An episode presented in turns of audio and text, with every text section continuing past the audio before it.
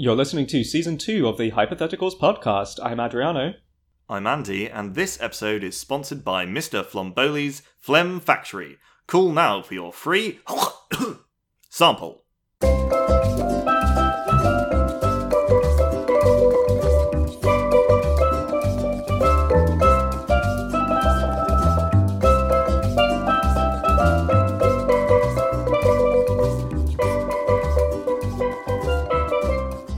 Andy. Hello. Hello. Um, science, Andy. It marches onwards, ever onwards, or, you know, at least in a direction. But Yeah, damn it, damn it, science. Why you gotta keep on going? We've, we've had enough. frankly, it's a little tiring, and uh, it's a little tiresome to keep up with. So, in the spirit of sort of uh, rediscovery, what are some old scientific models uh, that have turned out to be, frankly, wrong, not to put too fine a point on it? And uh, what if they turn out to actually be real? There's a lot of weird scientific models because people in the past were, you know, not going to put a fine point on it, quite dumb. yeah, oh Um, yeah, idiots. To a I man. mean, you know, some could say that we've had the, the benefit of hindsight, but no, no, they were stupid. Uh, so, an example of this is spontaneous generation. I don't know if you've heard of it. So, yes. this was a body of thought that suggested that certain animals, and I think plants as well, but mainly animals they focused on, uh, formed spontaneously from their environment. So rather than animals reproducing, I don't know what they thought animals were doing when they gave each other those special hugs, but anyway, uh, rather than reproduction from existing animals, th- things would just spring from certain materials. So some uh, real examples of this were scallops, uh, the sort of you know the uh, clam-like creatures, were theorized to just form from sand, just sand, and you'll have enough sand and an ocean, and you'll create scallops. Uh, anchovies were thought to form from sea foam, the bub, the bubbles on uh, on the ocean. Snakes and crocodiles were thought to form from the mud of the Nile. Rats and mice from wheat, and the weirdest one I found was scorpions from heated basil, not just not just normal basil. No. finely heated. You're Um, telling me if you and yeah, there's tons cook of these. basil, you're in danger of just spontaneous scorpions showing up in your omelette or whatever. yeah, you'll be like hovering over your your pan of pasta, going, "Should I add any basil?" And then you drop it in, and suddenly an explosion of oh no, scorpions. too much. they just pour out. Interesting. God, that would be a real boon to like the desert survivalist who needs some protein or you know some extra chitin in their diet or whatever. Like as long as you got some dry basil, you're never going to run out of uh, creepy crawlies to eat. Yeah, I don't know how much you need to create it. Do you need the same quantity of basil to create a scorpion? In which case, you're not really gaining much, or yeah, I don't know how that would yeah, work. But, but that could be really handy because it's like a conversion at that stage. Even if there's some loss in the system, like basil's delicious, um, but it's not like you know nutritionally super valuable. Uh, Human bodies aren't that great at breaking down cellulose, so maybe scorpions aren't like the ideal gourmet treat. Um, but generating anchovies from sea foam, which I, I really like this actually, because why the foamy bit of the sea? Did they just like stroll along after a storm or something and there were a load of like, you know, the way like dead fish kind of wash up? Yeah, but you ever witnessed this? Yeah, yeah. Or maybe it was that the, the anchovies are jumping through the. You know, maybe this was at a time where there were many more anchovies in the sea before we killed them all. Um, So they were like sort of writhing at the surface, and they were creating a sort of foam. I don't know. So they were like, that must be their native environment. That's where they, yeah, that's where they come from. And oh, scallops. we're witnessing the anchovy spawn. Yeah. Hmm. And the sand is is the ocean uh, a critical element for the generation of scallops, or if you just have some dry sand lying around, are you in danger of like Well, I spontaneous assume mollusks? it would be wet sand, but who knows in this scenario? Because how do you define sand? Presumably, you need a specific type of sand to create a scallop. Did they test it, or were they just like happy that you know, like w- was there any enterprising farmer who was like, "Well, I can get me some. I know where I can get some sand real cheap." Few buckets of seawater. I'm just gonna, you know, I'm gonna get this going. I, I, I can have those in the back of the restaurant. I'm gonna save on shipping and everything. Like, think of the faff we go through trying to get fresh seafood to inland restaurants or foreign restaurant. You know, like it's a mess. Imagine if you could just generate it in the kitchen because of having like the right type of sand. Yeah, it'd be perfect. You never. I mean, in a way, it would uh, damage a lot of economies because you never need to buy anything again. Apart from, I guess, actually, no. Every, everyone's just buying materials in huge quantities Mhm. just to, yeah, grow your own at home. But just to briefly go back to the scorpion issue, what, I, I, there's a, there's a lot of scorpions in you know in some hot places. There's a lot of them. How Mhm. much heated basil did they think was kicking around the place? Like, yeah. who's just leaving basil out in the sun? It's true because, like, fish coming from the sea, like, all right, I can see where you're coming from. Like, I don't know why anchovies specifically are what gets generated by sea foam, but all right, that seems natural enough. But yeah, basil leading to scorpions, that, there's a non sequitur in the logic there, I'm pretty sure. Like, did some guy just have a barrel of basil and he lightly heated it for some reason and scorpions came out and he was like, well, that's that then, I guess. I saw it happen one time, no need so- to investigate this any further. It I've got seems my like- conclusion. it's not hard to dispute. Like I, I can see how they'd be like, okay, yeah, I keep finding rats and mice in my grain sacks, so like presumably they're just showing up because I'm pretty sure I, you know, sealed up all the little mouse holes. But uh, yeah, I feel like the basil and scorpion one is is really quite easy to disprove actually. Yeah. And another really weird example is that they thought that um, barn- there's a goose called a barnacle goose, which is so named because they thought that it, that it emerged from goose barnacles, which are a different animal. so yeah, they thought that they were like eggs, uh, the barnacles, and that the goose emerged from them, which led to the idea that it was actually a type of fish, and so you could eat it at Lent. Oh, that's such a good scam, it's a, That's such it's a a great good scam, loophole to exploit. isn't it? Yeah, like when God parts the clouds and starts yelling down at you because you didn't do the right observances, you're like, up, up, up, up, up. no, no, no, we figured it out. This one's a fish. Our lawyers said. I know looks exactly okay. like all the other geese, but look, it comes Yeah. from these barnacles. Wait, just wait a second, it'll come out. Any wait minute a bit now. longer. Any minute. So is a goose barnacle a real animal, or did they create like a fictitious larval stage for this type of goose? No, there is a real animal called a goose barnacle, but it's only called a goose barnacle because that's where They the barnacle geese goose came- came from. It's a weird sort of circular. Each was named after the other.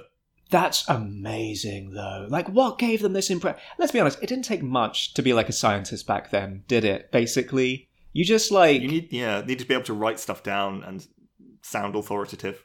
I guess that was it. Yeah, like they probably judged you based on the length of your beard, um, and then provided just, you yeah, could sound how, how convincing rich enough. you were. Yeah, it's true. Yeah, yeah, yeah. It's technically a fish, actually, and it was like, oh yeah, no, yeah, yeah, yeah, a fish. He says, no, to get down. Hey, Like, yeah, mice do just appear out of nowhere. Huh, guess they must uh, spawn from wheat.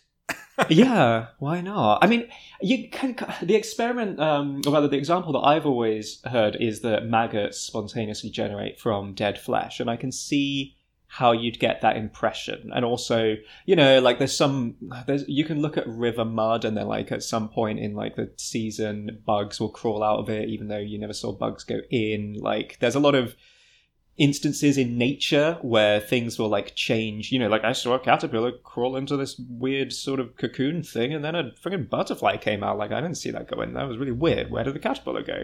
There's a lot of mm-hmm. confusing stuff that might give you the wrong idea, but I really feel like they took it too far if they legit thought scorpions were popping out of people's herbs if they were gently heated. And what is that for? Is that like activation energy? Like you need to do you have to heat the seawater to get scallops and stuff? Very strange. I don't know. I don't think they put that much thought into it, to be honest. It doesn't sound like Uh, that. If this were true, so suddenly extinction, big big issue at the moment. Suddenly, not as much of a big deal. You can just true. get the right environmental conditions back, Yeah. and all the animals and plants that we thought that we'd lost, they just pop back into existence. So nothing's ever lost. You're just like, hey, we got it back, and presumably. Like Jurassic Park would be quite a different film because they just they're not like getting DNA out of this bit of amber with a mosquito in it. They're Mhm. just like I don't know, creating the, the same level of CO two in this dome uh, and the right atmosphere conditions as when the dinosaurs were around, and suddenly a T Rex just like you know jumps out of erupts. the um, lake or whatever. Yeah, bam! I'm back. he jumps out. I'm back, baby. Finger Goes guns. on a rampage. Yeah, I'm doing it. Well, first you'd have to wait for like some stegosauruses and things to uh, spontaneously generate, so it has something to eat. I, they probably didn't eat stegosauruses. I don't know much about dinosaurs, but yeah, ecosystems would be quite bizarre actually if you had like quite complex creatures just popping up as well. Like scorpions, they're not occupying the base level of the food chain, so that leads to some like ecological questions. Like like the whole business of the um what is it like the energy pyramid or whatever. Like the whole business where you need a lot of grass to like maintain a herd of cows, right? Mhm. And then if you were gonna have picked an animal that doesn't really have any natural predators, does anything eat cows apart from humans? I say Uh, T-Rexes. let's- We were talking about say T-Rexes, All so- like lions in the wild, they would eat cow-like animals. There we go. Let's go lions. Uh, you need a lot of grass to maintain a herd of cows, and then you need a lot of cows to maintain one lion, right? But if you can just skip straight from grass to lion without any intervening stages, I mean, yeah, we already said, like, does it take a barrel of basil to create one scorpion? Or is it like a one to one mass thing? Or is it like, I heated up a basil leaf and it's turned into this big old scorpion? That would really mess with things. But it'd be super handy for the restaurant industry. That would be handy because, yeah, I guess uh, they're not they're not coming fully formed, are they? Or or did they think that they came fully formed? Because then you could just have great a lion has popped into existence and you've immediately killed it. Like it's existed for like two seconds and it is gone, and now you're mounting its head on a wall, and I don't know, you're eating lion meat for some reason. You'd have to but, move fast, yeah. Yeah, you don't have to grow the animal all the like invest all this time in growing it. It's just nah, it's gone now. I reckon they must have thought they they popped into existence like fully formed because otherwise because like with maggots and things like i can't tell if it's like a ripe adult maggot or like some kind of interstitial sort of semi-formed stage but like with a scorpion or an anchovy you know like it's it's not like they thought only tadpoles showed up and then you got frogs afterwards like scorpions don't do that right they don't have a larval stage that i'm aware of Uh, I think in real life they do, but I don't Do think they? you often see it. Ah. I may be wrong on that one because oh no, they're arachnids. Oh, I don't know now. I don't. know. okay well i know mice definitely do obviously they go through that phase with the larval wings stage. Yeah, exactly. Maybe they thought rats were like adult mice. Who knows with these guys? You start Yeah. with grain, and then each little kernel goes pop, like popcorn, turns into a mouse. you, put, you put it in the microwave and you get oh, just a mouse Ping, massacre. ping, ping, you got to wait for the pops to become like less frequent once you hit like a Oh, certain sort of More cadence. then splatty you- type pops. Yes, exactly. And then uh, enjoy your, your hot bowl of mouse stew. Come on, kids, off to the cinema. just give you this bucket. Okay, listen, that's horrifying. Um, let's talk instead about uh, the elements. Because I think they disproved the spontaneous generation thing by like properly sealing off an environment, right? They got like murky water in like one jar and and like sealed it off, and the other one they didn't seal, and you got like flies in one of them but not in the other, something like that, right? Mhm. I think. Yeah, sounds about right. Uh, yeah, I think. Yeah, I think so. Yeah, I've no idea how you go about sort of disproving the idea of the four classical elements of earth, air, fire, and uh, what's the other one? Water. There we go. Water. because, like, it's the kind of idea that has a weird kind of poetry to it, but also makes no sense whatsoever. Like, even to a cursory inspection. Like, what do they mean things are made of fire? Because it seems really quite sort of binary. Something's either on fire or it isn't. Obviously, we now know that fire is like an ongoing gaseous reaction as opposed to like a substance. And I've no idea what made them think back in the day, like, oh yeah, you wanna you wanna you wanna create a man. I'm pretty sure you just need some dirt, get some water, like wet dirt, yeah, some clay. I, I get it, and then fire. That's you're going to be a missing element. You're just going to need some air and some fire. Mix them together somehow. Human being. That's yeah. Odd. I guess fire. It might be like the the movement. You know, like the, in this it might be the equivalent of just energy in general. But I guess there's Right. a crossover with air as well. But like that's the sort of the hmm. motive force is like the, the fire. The earth is like the solid. I don't. I don't know. I don't know what they were thinking to be honest. There's a kind of logic though, I suppose, because yeah, they've gotten as far as like different stages of states of matter. You got your solid, you got your liquid, you got your gas, and then you've got question mark, I guess, for fire. It's like energy, quote unquote. Yeah, but tell you what, if there were only these four things, and you only had to worry about like proportions, I guess, unless it's a case of like it matters what order you mix them in. But like if it's basically you've got like four primary colors, um, I feel like material science would just be like so much easier. Like being an engineer or whatever, you know, you you It's- probably yeah, it's basically a return to alchemy, isn't it? Just like Hmm. people creating gold out of nothing, really. Did these cross over? Like alchemists who I thought don't you could turn lead into gold? Because I, I would have imagined that by this point they'd cottoned onto the idea, but I'm, I honestly don't know now. Huh. Yeah, but I'm imagining a sort of um, a 3D printer scenario. hmm So you load up Yeah. your printer with your four cartridges. You- Yep. It's like, oh, I'm running low on water, or I'm well. That I one's mean, easy. You know, I'm running low on fire. would be Yeah, the That's most- your problem. You got to go to the, surreal to one. the shop for that one. yeah. Um, Don't buy the knockoff fire cartridges. Really not the and same then quality. yeah, you don't want to do that. It's quite dangerous. But then Mhm. you like you've got this weird sort of arrangement in the middle of this printer where there's four nozzles pointing at each other, Mhm. and yeah, you just you can just print literally anything. Like suddenly, I don't know how how would you print hydrogen without it just blowing up? Uh, Well, I don't think you would because the thing is, there wouldn't be any hydrogen. There's just air. I Oh, think you'd have less stuff, right? You wouldn't. You wouldn't be getting like, oh, we've created like a ceramic Teflon compound. No, you'd be like, no, yeah, look, it's made of metal. Okay, that's as far as we've gotten. There's like three kinds, maybe. It would just Yeah. be simpler. But yeah, presumably you'd be able to 3D print your own mice, mouse stew or whatever. Dead easy. Yeah, Just but then, like, how much mud you you're gonna end up with we've touched on this issue before but just if you give everyone the ability to create everything any material that they need any Mhm. material that was previously valuable crashes in value so Oh, gold yeah. but also any like rare earth element you know suddenly is everywhere so in some ways it'd be great for stuff like electric cars or Mm. uh, electronics, where currently we've got to mine huge like chasms out of the earth just to get a tiny bit of this metal out. Now you can just build it with your weird blowtorch in a wind tunnel with uh, I don't know like a sandstorm blowing in, and then it's raining at the same time. yeah, you get. Um, and you create a ton of gold or a ton of lithium. It's true. The heavy elements that were previously like exclusively the purview of the supernova, like you had to blow up a star to get this stuff. Now, just like any fool with a bucket of sand and easy access to fire is uh, is hot to trot. Yeah, that'll be quite revolutionary. We could, you know, craft a, a utopia or um, just run it into the ground. Probably. Yeah, I think a- any flammable material suddenly becomes very valuable because that's your.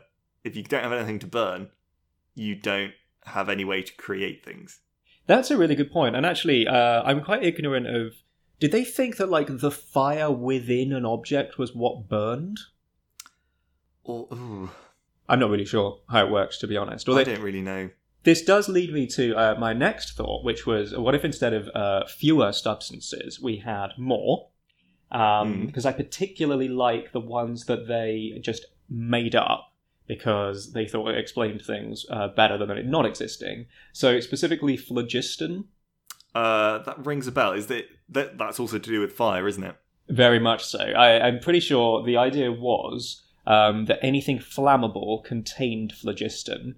Um, and I think basically, without getting too sciencey, because I don't understand it, um, I think what happens is that, like, what actually happens with fire is that your carbon or whatever is oxidizing or oxidating, something oxy. Um, Oxidizing, I think. Yeah, Okay, what's oxidating? Did I just make that up?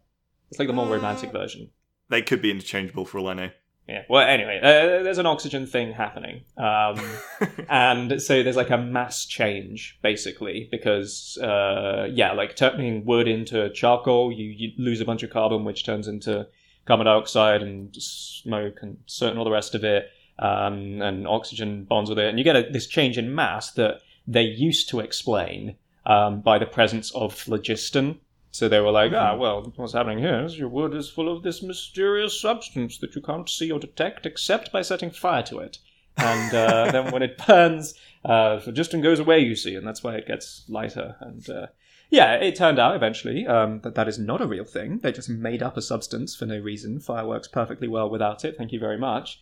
Um, but I like the idea of of because I feel like the flammability of stuff is currently sort of unnecessarily complicated. Like it's nice and easy when I, I know paper burns and wood burns and you know, um, if your tree, if your log's like too green, then you got to wait for it to turn brown, and then it'll burn better. But it would just be a lot easier if you just knew how much phlogiston is in there, and that's it. That's your index of flammability. Just one number. Right, you, done. got a sort of instrument. Yeah, it, it just has a simple gauge like, oh, this is 20% phlogiston. This will burn fairly well if I get a lot of fire and uh, or a lot of heat and just apply it liberally. This one's Yes. 2% phlogiston. Don't even bother. It's yeah, not going to no, burn. no point. There'd be like a magic threshold, and then yeah, you're you're good to go. I feel like it'd make uh, designing fireworks a lot easier, making fireproof stuff way easier. Just make stuff that doesn't have phlogiston in it. Dead easy. Um, Sounds you quite have- dangerous because you could just harness, uh, you could purify phlo- phlogiston and just Mm. make explosives, or You'd probably Uh, get uh, what else what could was you it do with like it? Greek fire or whatever that stuff was, like that mythical ancient weapon that I don't think we ever recreated. I could be wrong. We probably already uh, purified. Let's let's probably um, you know how they would have thought uh, nuclear bombs work or something. Like surely a fire of that magnitude must be phlogiston of the finest quality. yeah, Yeah, but you wouldn't have any Grenfell Tower type disasters. Um, you know, for anyone who doesn't know, that was an apartment block um, that famously burned down a few years ago here in the UK um, because of uh, what was it? It was like the building was the cladding was uh, Yeah. yeah. was was flammable. I mean, theoretically, in today's society, we shouldn't have uh, flammable cladding anyway. but so I don't think phlogiston would would have solved that. Uh, Well, but I was hoping, I wanted to give them the benefit of the doubt and assume they just didn't know what they were doing because, like, it was an old building. But did they just they knew that it was mad flammable, but it was just cheaper or something? Like, what's I the think deal? there'd been I I don't know enough about this topic, but I think there had been reviews where they had been told you need to replace this cladding, and I think that they didn't. So Yeah, we're Yeah, moving into a more serious area here because there's a big dangerously fire serious. Yeah, I know. Okay. Well, listen. My favorite thing about um, the phlogiston business is because yeah, if it becomes just m- so much easier to make fireproof stuff because it's like oh, we just got up phlogiston. Turns out you can react it with this other thing, and uh, we just remove it from everything. Uh, then you can make Fahrenheit 451 a reality. Did you ever read that? Uh, with the book burning, you have to burn books Exactly. at 451 Fahrenheit, apparently. Yes. Uh, I think yeah, that must that I think that's the burning like temperature of paper or something is where the title comes from. Um, I think so. but it's great. I really like it. I'm always a big fan of. Um, now, I love me some books. Big fan. Uh, I think they like reading makes you better. Like I'm, I'm firmly entrenched uh, on that side of the fence. So this is a philosophy I agree with. But I always But I find it wish that they burned more easily. exactly that's the problem no no no um, i always like it when authors sort of espouse the uh, moral superiority of books in their Mhm. books you know what i mean yeah, Like, um, congratulations, reader. You are reading a book, which are the best. Yeah and i write books and we can agree that we're therefore the best people right it's like it's always a little bit hmm, like yeah i i think books are great also but i also think you might be a little bit biased mr book writer anyway um, yeah, so in this dystopian future, um, books have been outlawed. The government's be controlling everybody's sort of thoughts. Um, and my favorite part is the the fire department um, doesn't have a job anymore because they figured out how to make houses completely 100% fireproof and everything within them also. Like nothing burns unless you want it to.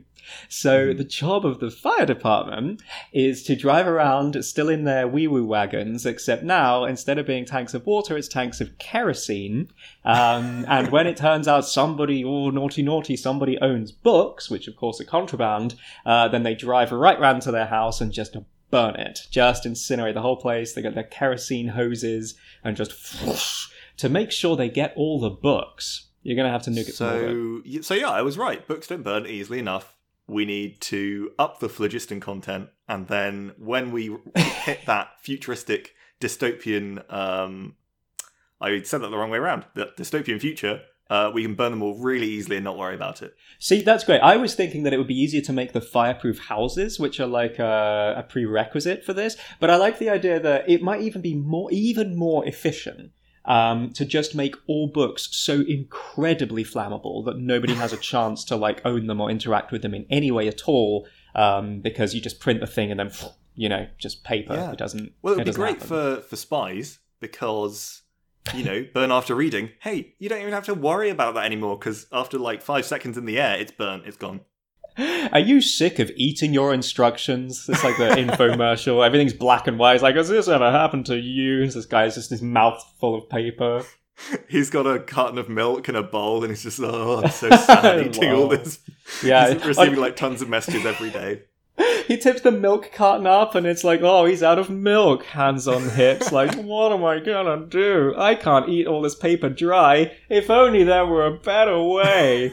and then, like, cut to color and like the jaunty music, and this guy's happy because his paper's on fire. And he's Yeah. still eating it with a with a. Big grin, smoke coming out of ears. That's what we need. he he opens he you know upends the carton and just fire pours out onto the paper. Thanks, Phlogiston. Thumbs up. That's five stars from me, Phlogisticorp. Well, speaking of um, uh, materials, which which uh, and and thing, yeah, matter which which doesn't actually exist, which they thought Made up garbage. Uh, I want to talk about odyle, uh, which was also Ooh. referred to as imponderable matter by the Victorians. Um, so I love it this- already. I've never heard of this. Y- this, yeah, was a substance which was produced, they thought, by decaying bodies. So quite grim, quite typically Victorian. Um, And they Hmm. thought that it could carry light, heat, and magnetism. So it was used to explain all sorts of supernatural phenomena, uh, such as ghosts. So they still believed that Ah. the things that people were seeing as ghosts were real, but they thought that there was a scientific explanation, and that explanation was odyle. Clever. So was it a case of like, um, uh, you just you think you were talking to your dead grandpapa, but you just inhaled some odyle, or was it like, no, your dead grandpapa has absolutely been communicating, and the way he's been doing it is through odyle. I think it was somewhere in between. It was because if you lived in an old house, that you might be over some graveyard or whatever, and Mhm. the, the odyle released would emit light or sound. Okay. So you weren't breathing it in and hallucinating. It was actually a, a physical thing that you could see. I see, but it wasn't like the substance of ghosts. It wasn't like No, no, ectoplasm. uh, as far as I understand it. But uh, if this was found out to be true, suddenly there would be a lot of extremely uh, macabre um, utilities for it. So oh yeah. slaughterhouses suddenly uh, have a second revenue stream, and that is collecting odyle from Right. decaying animals. You know, the bits that they don't sell to butchers or whatever. yeah. So they collect that odile, they bottle it, uh, and you could use it in haunted houses for an extra realistic feel. Um, hmm Cinemas for interactive special effects. You don't need you don't need a VFX team anymore. You just pump that room full of odyle, and suddenly you've got random. You can't predict what's going to happen, presumably, but you've got random specters and lights and sounds That's just coming from all over the place. You can even watch a Um, terrible old movie with no visual effects whatsoever, and just as long as you gas that chamber sufficiently, uh, people Yeah. will still be having a great time seeing all kinds of stuff. I mean, it would presumably it would smell terrible because you're you're harvesting it from Yeah. decaying animals. But I think people could put up with that for the sake of a bit of uh, adventure, scary fun. Um, well, yeah, and you've got to bear in mind that back in the day, everything just stank a lot more, I think. So people would probably just be used to it. yeah. The other thing you could use it as is as a security measure. So Hmm. you just emit it around places that you don't want people to go. Uh, let's say not a lot of people know about odyle, You just emit it, and people stay away because, like, oh, that place is haunted. When in fact you're Oh, just yeah. a top secret laboratory or something. Hauntings on demand. That's very good. I like Mm. that. But I like the idea that, like, sufficiently refined, we could probably figure out some quite clever things to do with it. You know, like, um, oh, I'm picturing, I don't- like, if this stuff, essentially, it's like a conductive medium, like it can transmit light and heat and stuff. Like, I want, um, I want odyle filled tubes working as like fiber optics and stuff. Like, it would be Yeah. interesting to have a material that you specifically have to harvest corpses for because as far it's as i'm a aware very steampunk sort of material, isn't it? it really is yeah just like a mysterious gaseous emanation and yeah, you've got uh, all these like neon signs that are just filled Mhm. with odyle, and then you know they're they're the signs on the factory which is just slaughtering cattle, just left, Yes. right, and centre. No one eats meat anymore because it's far more valuable to just let it rot. oh yeah that's true Yeah, yeah because it's not released like by the act of death it's uh like sort of pound for pound like the more rotting meat you've got the more uh, the more odyle you get presumably and like maybe the fresh stuff is better maybe it loses its potency maybe you get different flavors like this is cow odyle this is Are you saying this is grass-fed fresh- organic The fresh decaying odyle? meat is better. it's possible oh yes, this this uh, this carcass lovely and fresh. Smell that odyle on there. You might end up in a really messed up situation where like you need to basically like whatever bizarre machine you construct to make use of this wonderful new material you have to like feed corpses directly into it. It's not enough to like harvest Right. it one time and then just have the material like it loses its uh energetic properties. And so you've I can definitely see this resulting in a murder bot scenario where Mhm. you're like, oh, well, how, it'd be easier rather than us having to feed these corpses in. Why don't we get it to collect its own corpses? It's the efficiency It factor just goes starts way up, going yeah. out, just grabbing people, feeding them in. Absolutely. Yeah. And the Matrix would make a lot more sense actually, because my my main annoyance with that was the whole deal with uh using humans as batteries just being like incredibly inefficient. But uh, if it turns out you need decaying biological matter to create some component that is incredibly important for futuristic machinery, then suddenly they've got a, a reason to keep us all there in those pods. Yeah, something they should have gone into. Mm, Odar, very cool. Well, I mean, that reminds me of ether, lumini- lu- luminiferous ether, which is uh, my other um, favorite made up substance because that's what they thought uh, space was full of, and they thought that it carried because uh, they were like so light and stuff is you know there's waves in space clearly but what are they waves in? So they hadn't gotten as far as the electromagnetic spectrum. Um, they were like clearly space is full of a substance just like we've got an atmosphere and you get waves of water and stuff space just full of ether. So if it, that was true, what what actual difference would that make? I guess the the thing which springs to my mind is that you've suddenly got resistance in space. So at the moment we just like we point a rocket, it escapes the atmosphere, and then it's like pretty much just good to go. It just yeah carries on with that momentum. there There's nothing to stop it. Whereas now And you've now got to keep like pushing on through. Yeah, what a mess, right? It'd be awful. Also, I don't know the vacuum cleaners would work anymore. Um, I don't like. Does is does ether just show up? Like, is there no such thing as a vacuum now? Um, Right. I don't know. Like straws might not work. You might not be able to suck anything. Toilet plungers, you're in trouble.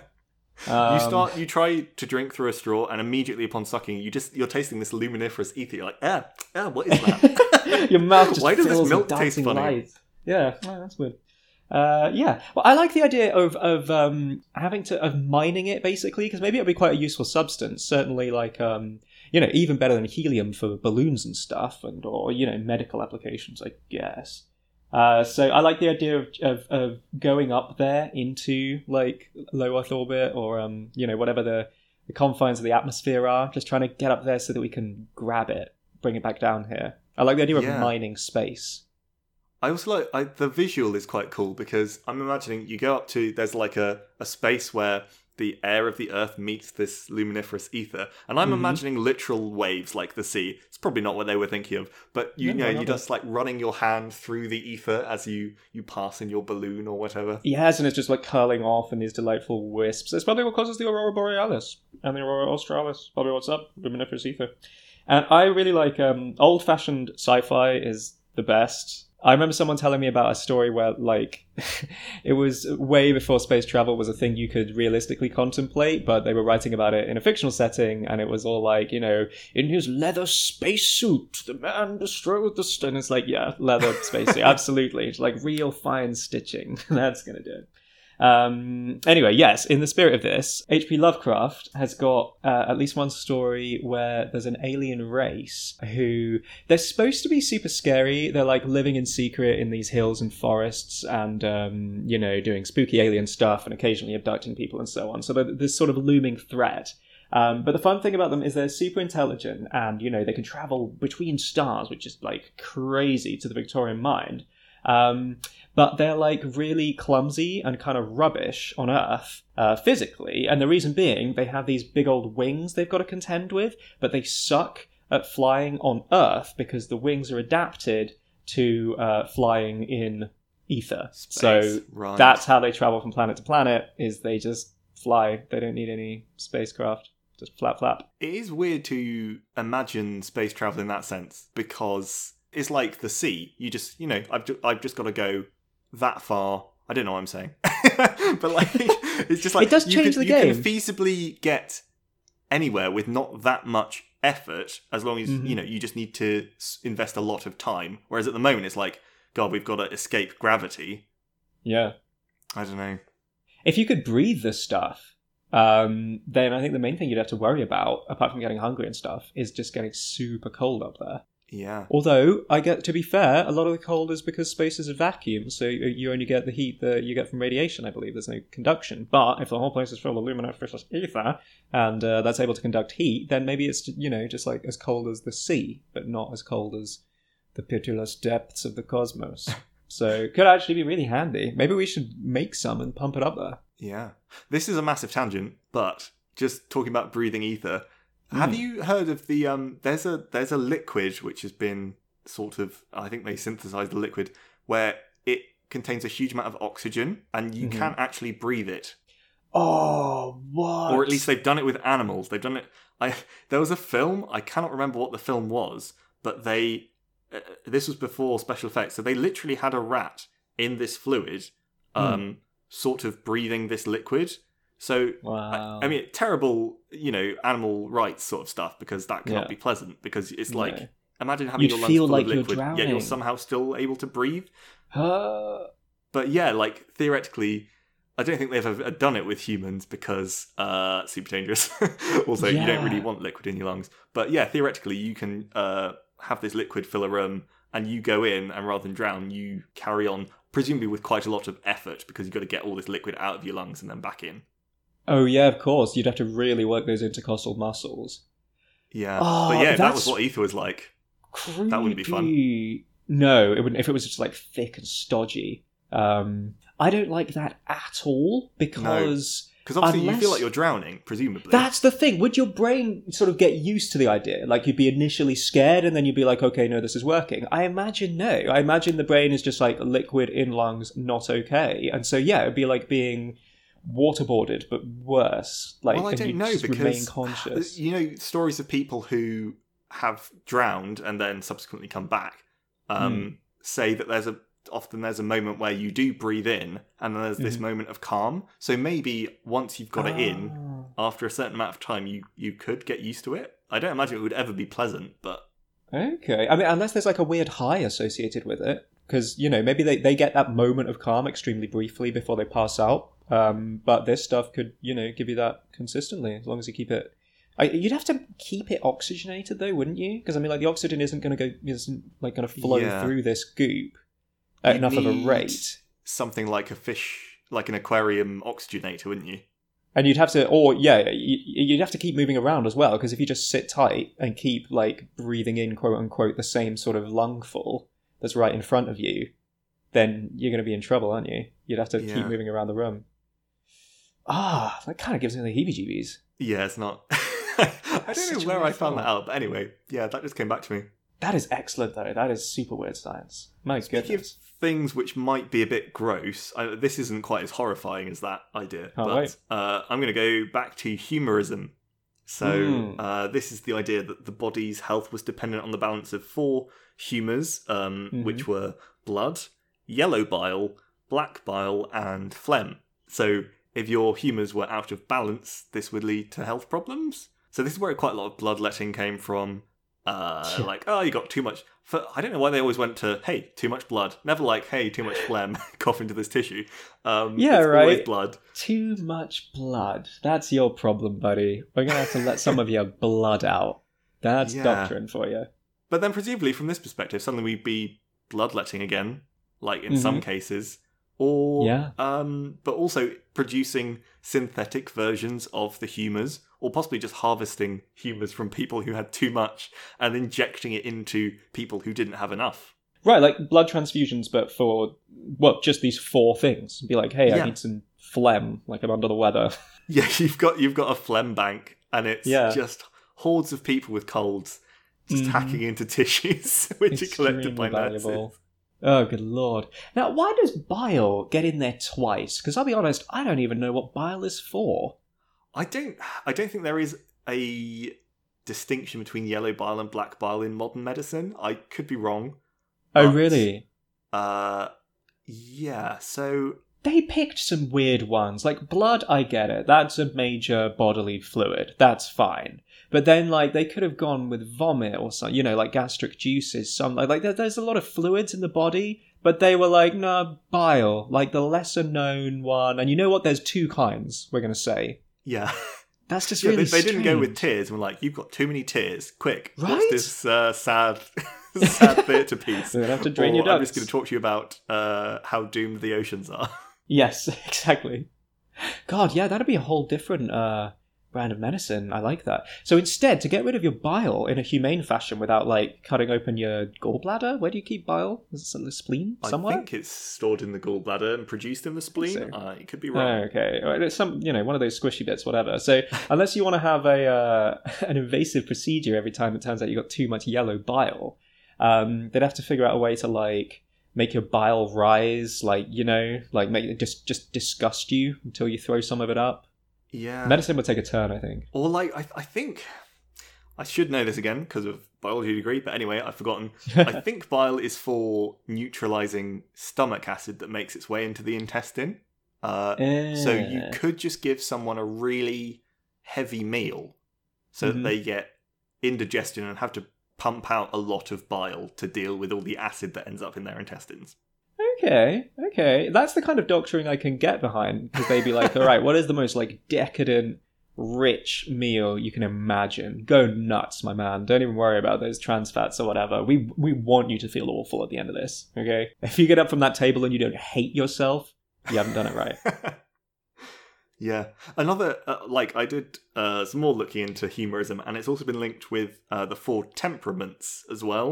So Mhm. these were um, th- the idea that there were four basic personality types, which in some ways has stuck around, but that it was based on how much of these humors you had in you.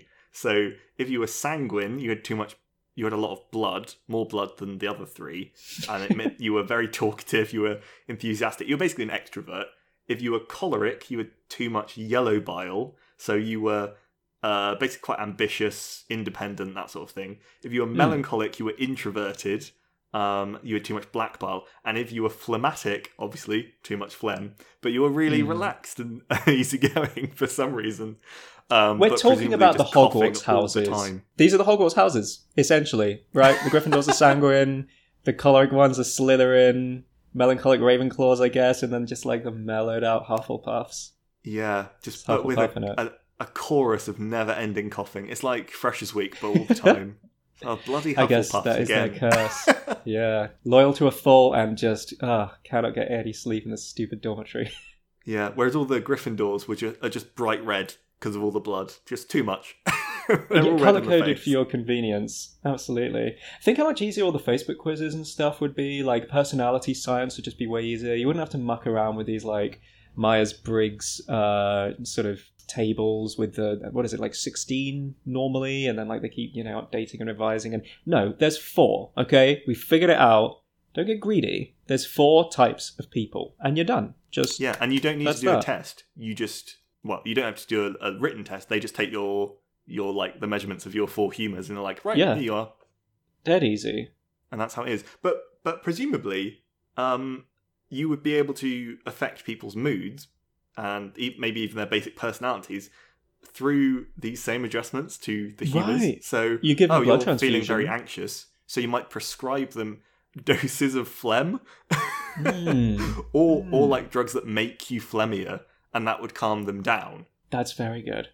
It, wouldn't be very nice, um, but it would it would mean I, I guess everyone would be a lot more balanced, like in terms of. Uh, I, I guess the ambitious people would stay ambitious or whatever. But if you're quite introverted and you're like, I want to be more extroverted, you have a blood transfusion. Or yeah, I've got like a networking event coming up. I need to get in the zone, eat a load of black pudding. Yeah, or if you need to be more relaxed, uh, you're you're an extrovert but you're a bit too talkative, then you need to Mhm. calm down. You get someone to cough in your mouth. Yeah, I mean, suddenly disease would have a whole, um, you know, new utility basically. Because, like, yeah, the common cold would suddenly be uh, very useful if it could make you phlegmatic. and everyone who has a cold normally. Well, the stereotype is that men, when they have colds, have man flu and that they get all grumbly and complain about it. But Right. suddenly, if you've got a You just be cold, you're just chill. like, totally relaxed. You're like, hey, don't even worry. I, I'm not coming into work, but I'm going to just sit here and have the best time. Hysterical as F. I mean, we're treating it as if uh, phlegmatic people are just like high the whole time. I, I suspect. well, well, but maybe it was like the degree, like the amount of phlegm. Maybe you could you could really you know you could get there if you knew what you were doing. I like it. It, it reminds me of um, this is another Pratchett reference. Um, Zorgo the retrophrenologist. I don't. I don't really remember Zorgo. Okay, well he's mentioned extremely briefly in I think it's Men at Arms. Um, and basically, it's based on the outmoded model of uh, phrenology, which is the idea that you could read um, the bumps on people's skulls um, in similar fashion to like reading people's palms, say. Uh, and yeah, the idea was it actually led to the discovery that the brain was to a degree compartmentalized. So we have to thank him for that. Like the idea that like yeah, your speech center's over here, and this hypothalamus does that, and all the rest of it. Uh, they reckoned that bits of your brain would like you know, say you're very extroverted and talkative, those bits of your brain would overdevelop and like push your skull out slightly in that area. Yeah, so someone carefully reading the bumps on your skull could be like, oh yeah, I can tell what personality you have. And so um, they've got a business on the Discworld um, where they do the opposite. So you're like, oh yeah, I'm, you know, I'm, I'm cowardly and indecisive and they're like, right, okay, some courage and uh, decision making. Here, here we go. And then they hit you on the head with a mallet, but in like a specific location. Could you, through um, sheer force of will, grow a sort of set of horns? So you're like, Ooh. I'm going to focus on these areas of my personality, and uh, to such an extent that I grow mm-hmm. my skull out in two horns. Uh, I don't know what that would be. That would be your cortex. So decision making goal you're very goal orientated maybe you'd be able to tell how good a like a manager someone is you know like a high powered executive who's great at making decisions and delegating and is extremely driven they would literally have devil horns they turn into the devil devil wears mm. prada suddenly becomes a very different film uh, yeah, yeah, or maybe yeah. not that different. It's just she has horns all the way through. It's very, and not, it's not a very subtle metaphor. Yeah, you know what? They could just make that now, just like a very simple remastering. Yeah, and any sort of uh, balance-based athlete would um, have a massive cerebellum, so the back of their head would be huge, almost oh, like oh, uh, quite a, quite a lot of aliens in sci-fi. We just make their heads really long. Um, it's true. So yeah, they just have a big bulb at, like bulge at the end because their yeah their reflex functions are so highly tuned. And also, maybe that helps stabilize them a bit. Slightly lower center of mass. You know, there's a synergy there. Yeah, you don't need to hold your arms out on the tightrope anymore. You've just got a massive meat along uh, cerebellum. Terrifying. I don't like that. I think phrenology was uh, supposed to be a bit more subtle, but yeah, the idea that it was is, is a real and b just like terrifyingly visible. Um, I don't like it. I don't like it at all. Listen, while we're talking about psychological stuff, um, something a bit less visible and obvious. Um, the five stages of grief, oh, okay. uh, which are I don't even remember them. They're like denial, anger, bargaining, uh, uh, depression, and depression acceptance, and then acceptance. Is that it? There we go. Yeah. Anyway, it doesn't matter because they're not real. Um, apparently, turns oh. out. Yeah, or rather, my understanding. Um, uh, credit to Vedra here because she reads the psych textbooks um, and knows things. So uh, apparently, they were I don't know how long they've been kicking around, but nobody was ever like, yeah, this is basically a script for uh, every time you experience grief, you're going to go through these five stages in this order. Um, it was more like I've noticed that specifically people experiencing um, it's not even just any grief. I think it's about coming to terms with your own mortality um, right. Yeah, so they noticed that, yeah, some of the psychological effects of coming to grips with your own mortality uh, could be divided into these responses. But it was never like every person will go through exactly these stages in this order. It was like some people respond with bargaining and then maybe they get depressed afterwards. It was like it could be in any proportion, any order. You know, it's it's way more loose weave than yeah, that's kind of become. That's kind of useless and pretty obvious. well, welcome to the wonderful world of psychology, though, uh, where my understanding is because, to be fair, it's crazy difficult to figure anything out because you can't just like go and test it at all easily. Uh, you rely on like observing and self-reporting and trying to understand really complex people just by talking to them for a period of time and then trying to overcome your massive biases. It's uh, it's a complex business. Um, but yeah, anyway, so we basically we just latched onto this as a culture and been like, oh yeah, five stages of grief, and we have all these jokes and all these.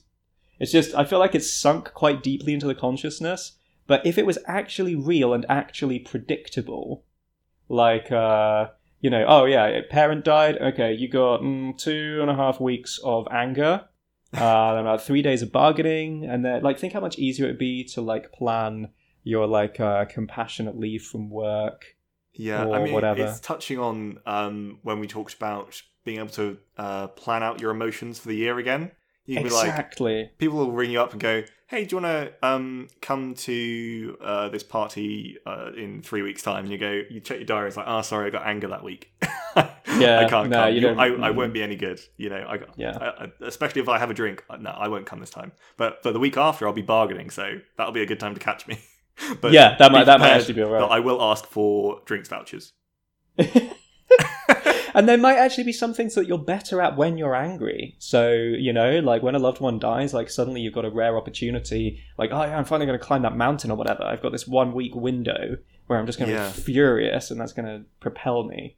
Or all those difficult conversations that you like with people you don't particularly like, and you've always wanted to say stuff to them. It's an opportunity. Yes. to get right, it's hard to open call out your boss for the sexual harassment or whatever. Yeah, that's the Yeah. time. in probably a very unhealthy way. Yeah, but um, you know, better them than uh, than your remaining loved ones. So, yeah, I like the idea of it being predictable and also uh, not just because I think normally it's brought up like in connection to bereavement, which makes sense, although it's drifted a bit from the original meaning of like own mortality. But just the idea that anytime you're sad, those are just the stages of of like metabolizing the hormones that get released. It's like, oh, I'm sad. Okay, I've been sad for like you can predict it, like listening for how long it takes for thunder to rumble after uh, the lightning strike. You're like, okay, I've been sad for 40 minutes. In about 20 minutes, I'm probably going to start bargaining. For about seven minutes, I just I want emotions to follow this like very predictable pattern. Yeah. Someone says, "Oh, I don't really like your new haircut. That's not very nice." And you go, huh, "They didn't just say that. They didn't say that. No, everyone likes my haircut. That's ridiculous." and then you move on to move on to anger. And you get angry. move on to yeah, bargaining. It's like, if I give you twenty pounds, will you say you like my haircut? Please. See, that's another misunderstood one because people aren't like, okay, I'm literally going to buy my own immortality. I'm pretty sure the bargaining is meant to be like, um, okay, well, at least I still like you try and like find ways around it so that it's not such a big deal, or you're like, okay, well, now I'm gonna, I'm gonna live life fully. Like, yeah, this person that I loved has has died and everything's terrible, but decided that uh, it's gonna be okay provided now I live each day to the fullest. That's what's gonna make it all right. Mhm. Um, but yeah, we've ended up with this idea that it's about like, yeah, yeah, you know, your your dog's died. Pretty soon, you're gonna go through this weird phase of just wanting to haggle the whole time.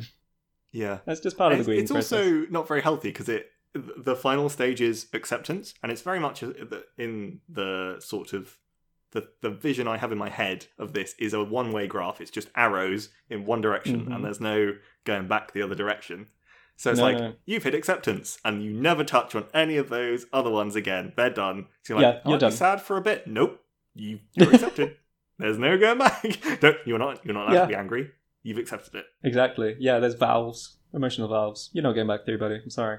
So uh, yeah, everyone would just be very sort of zen about the whole thing, I guess, after a certain amount of time. It would add some predictability, yeah, and things like um, I'm sure there'd still be some variance individual to individual, but stuff like if if it was associated with other life events as well, like maybe not the same sequence of the same things, but like if there was an equivalent, you know, like after childbirth or something, um, things would we'd lose a lot of the uncertainty because let's be honest, feelings are complicated. People just feel stuff. Like who knows? Who knows what people are doing and why and when? It's crazy. If we had like a script to follow, I think it would help. Do you have any other um, crazy old theories? God, I think the one I was the like the last one I was thinking about was um, just what if the sun actually went around the Earth, like they said. Right. Um, and mostly because I just really like the idea that, like, presumably they had different ideas about the sun's size. well, that's I what I was thinking, and how close it was.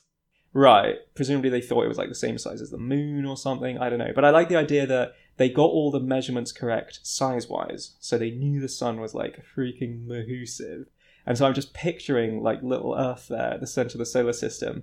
And then just this gargantuan star just spinning around, smashing up the rest of the planets. It just, it tickles me. I don't know why. I like that idea. Like a bull in a china shop.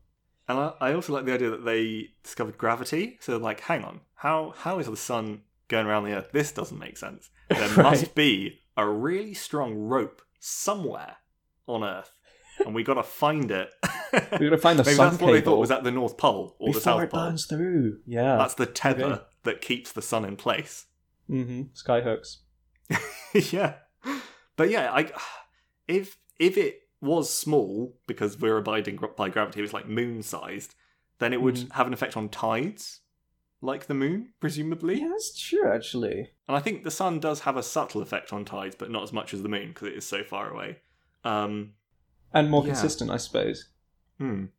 But also, there's like um, the ancient Greeks. I forget which one, but uh, believed that well, he posed the the suggestion that the sun was just a flaming ball of superheated metal. So obviously, they didn't have an idea of nuclear fusion back then. So it's really hot Hmm. metal on fire.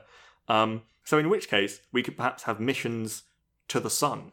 So uh, you maybe you get some of that anti-phlogiston coating. You cover yourself in that, and you head off to the sun. And yeah, you got the first uh, sun mission. The sun landing. Yeah, you just walk around on that sucker. Like it's it's toasty, like a like a beach on a hot day. You don't want to keep your sandals in the same spot too long. Yeah, But yeah, and the, the could walk on footage is not great because it's just uh, it's just white. you cannot see anything because it's so 100%. overexposed. Yeah, that makes sense. So it's a Also- lot easier to frame as well, which is good news for the uh, That's true. for the uh, shadow government. Yeah, yeah. Faking the sun landings much easier than faking the moon landings.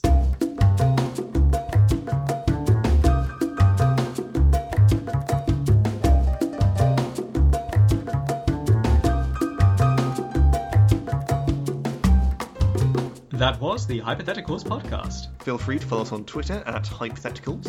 That's Hypotheticals without the R. Follow me individually at Rain Tortoise, That's rain like the weather phenomenon. and Tortoise like the animal. And you can follow me at Mr. Howl. That's M R H O W L, If you've enjoyed this, please do leave us a review on iTunes. because it really helps. And we'll see you next time. Bye!